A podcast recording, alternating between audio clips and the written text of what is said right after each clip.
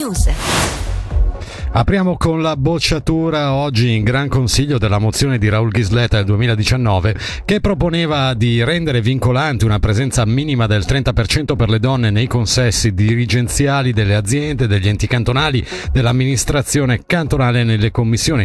Mozione bocciata con 43 voti contro 38 su 81 votanti e un'astensione. Se da un lato l'UDC ha espresso soddisfazione per il voto del Parlamento, dall'altro il PS ha definito la decisione vergognosa e incomprensibile come ha sottolineato Daria Lepori, relatrice del rapporto di minoranza che proponeva l'accoglimento della mozione. Il principio dell'uguaglianza fra donne e uomini non, è, non viene assolutamente messo in discussione, ha sottolineato Roberta Soldati per il gruppo UDC in Parlamento, ricordando che oggi nelle direttive cantonali già esiste la regola del 30% di rappresentanza di genere nell'amministrazione pubblica. Il rapporto approvato dal Gran Consiglio propone di monitorare periodicamente e di promuovere una raccolta di dati più puntuale per verificare la presenza di donne, soprattutto nell'ambito dell'amministrazione cantonale, al fine di valutare l'efficacia delle misure già intraprese. Il Partito Socialista Ticino ha annunciato che non si arrenderà, continueremo ad impegnarci per la parità e l'equa rappresentanza, non solo nell'amministrazione, ma in tutta la società.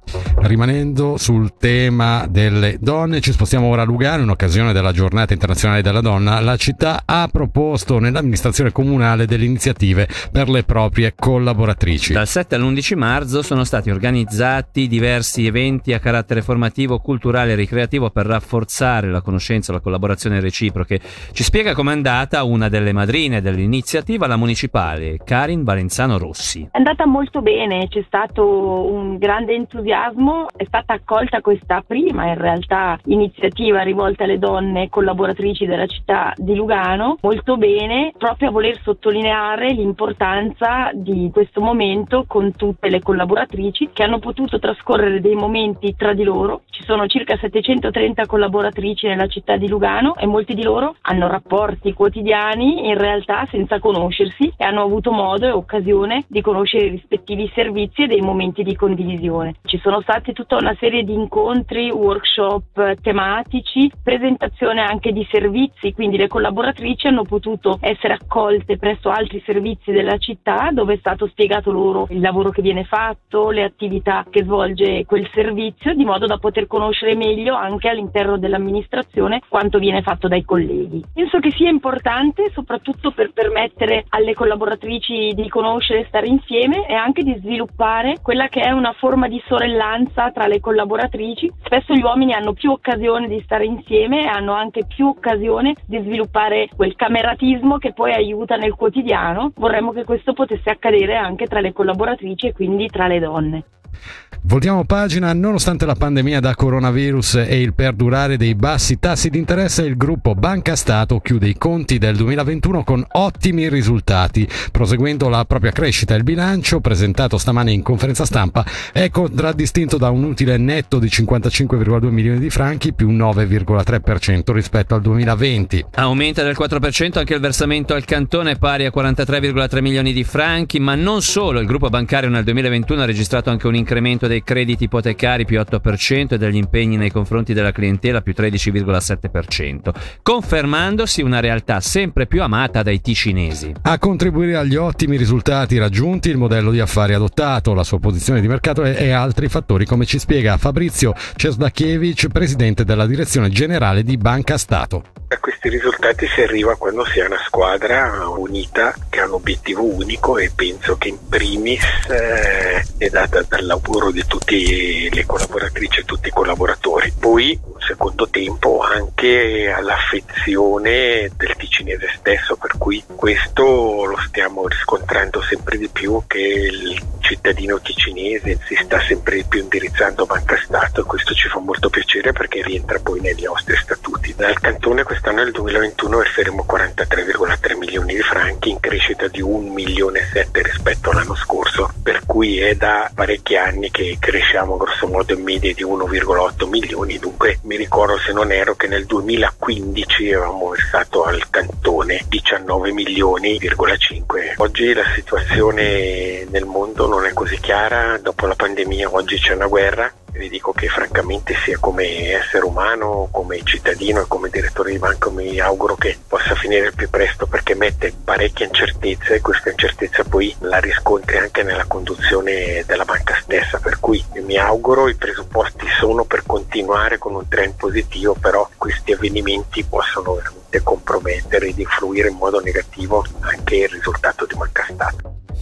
Parliamo ora della salute della fauna. La peste suina africana non è ancora stata rilevata in Svizzera, ma i riscontri in Italia e Germania aumentano il rischio di ingresso nel nostro paese. Per questo le autorità del Canton Ticino rafforzano la sensibilizzazione e invitano la popolazione a osservare prevenzione per evitare di importare la malattia, che non è pericolosa per gli esseri umani, ma è altamente contagiosa e letale per cinghiali e maiali. Sentiamo il veterinario cantonale Luca Bacciarini.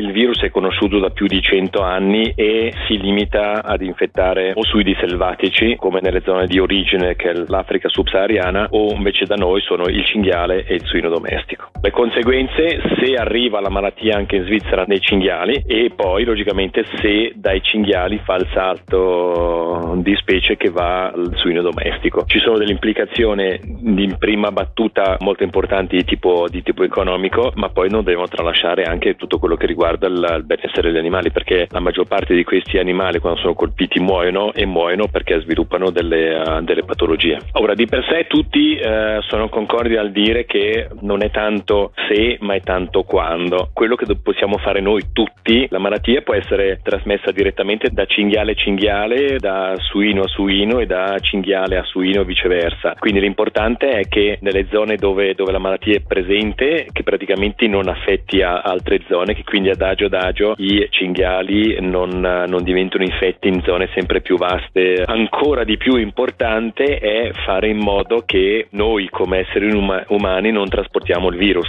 e questo lo possiamo fare sia attraverso della carne che o non è cotta o è congelata eccetera che è contaminata dal virus ce la portiamo a casa e il peggio ancora se questa, questi scarti di questa carne noi la diamo da mangiare ai maiali o la lasciamo nell'ambiente ambiente che quindi poi viene a contatto con dei cinghiali. Si tratta di un virus molto resistente ed è per questo che lo possiamo trasportare anche inavvertitamente attraverso le scarpe, i pantaloni, gli attrezzi, i mezzi di trasporto, quindi anche lì bisogna fare attenzione, veramente la pulizia quando si va in quelle zone come turista o come cacciatore, quando ritorna pulire e disinfettare tutto quello che è stato portato appresso.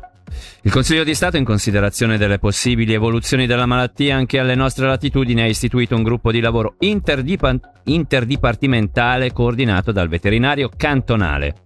Incidente sul lavoro oggi pomeriggio a Brione sopra Minusio, stando a quanto riportato a Tio.ch, un operaio è stato colpito da un oggetto mentre stava lavorando al primo piano di una casa in edificazione. L'uomo è stato trasportato al pronto soccorso, le ferite riportate non dovrebbero destare particolare preoccupazione. Passiamo alla cronaca giudiziaria, si conclude con un non luogo a procedere la vicenda di presunte molestie ai vertici di Unitas, l'associazione ciechi e ipovedenti della Svizzera italiana.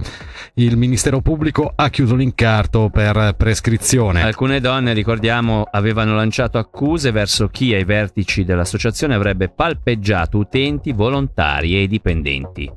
La poliziotta protagonista lo scorso 15 febbraio di un incidente sulla A2 all'altezza di Mendrisio è stata licenziata con effetto immediato dal Consiglio di Stato su proposta del comando della Polizia Cantonale come riportato da Libera TV e la Regione. L'incidente aveva comportato solo lievi danni materiali ma la gente, ricordiamo, era risultata positiva con l'1,4 per mille al test dell'alcol. E chiudiamo questa finestra informativa con una ricorrenza importante per tutti. Oggi 15 marzo è la giornata mondiale dei diritti dei consumatori, durante la quale si ribadisce l'importanza della protezione appunto dei consumatori per la salute della, dell'economia. Era il 1962 quando il presidente statunitense Kennedy in un messaggio al Congresso degli Stati Uniti sollevava per la prima volta la questione della tutela dei consumatori, precisando i diritti fondamentali alla sicurezza, all'informazione all'informazione, alla scelta e all'essere ascoltati. In 60 anni di strada ne è stata fatta, ma ancora ne rimane da fare. Ne parliamo con Laura Regazzoni Meli, segretaria generale dell'AXI, Associazione Consumatrice e Consumatori della Svizzera Italiana. Fare il consumatore, il mestiere del consumatore è diventato sempre più difficile, orientarsi è difficile, da qui mh, direi l'importanza dell'attività delle organizzazioni dei consumatori che grazie alle loro inchieste, grazie ai test che facciamo, dovrebbero un po' facilitare i confronti e dunque la scelta dei consumatori. Quello della pandemia è stato proprio un periodo che ha messo purtroppo in evidenza come in una situazione di crisi eh, i fornitori mh, tendevano a spazzar via in un attimo quello che erano diritti acquisiti da, da anni. Pensiamo a tutto il settore dei viaggi, al settore delle palestre. Con questa crisi attuale invece più un discorso eh, di aumenti di prezzi. Abbiamo già visto come aumentano i prezzi nel settore dei combustibili, ma ci attende forse anche un aumento generalizzato di tutti i prezzi. Dunque il consumatore dovrà saper bene fare il suo mestiere, cioè confrontare i prezzi e magari eh, chissà che questa crisi non possa essere un, anche un'opportunità per avere uno stile di vita un po' più sobrio. A monte ogni consumatore deve essere un po' attento, deve un po' esercitare quel sano spirito critico, ecco per esempio pensare che niente viene mai regalato, in realtà da qualche altra parte li paghiamo. Dunque essere attenti, cercare di informarsi e eh, poi effettivamente anche rivolgersi alle associazioni dei consumatori. E questo per oggi era l'ultimo servizio di A2 News. Eh, noi torniamo domani sempre su Radio Ticino dalle 17 alle 19. Non ci resta che ringraziare i colleghi in redazione, la regia naturalmente gli ascoltatori per essere stati con noi. E da Davide Maggiori e Fabrizio Coli l'augurio di una buona serata. Il suono dell'informazione a due news.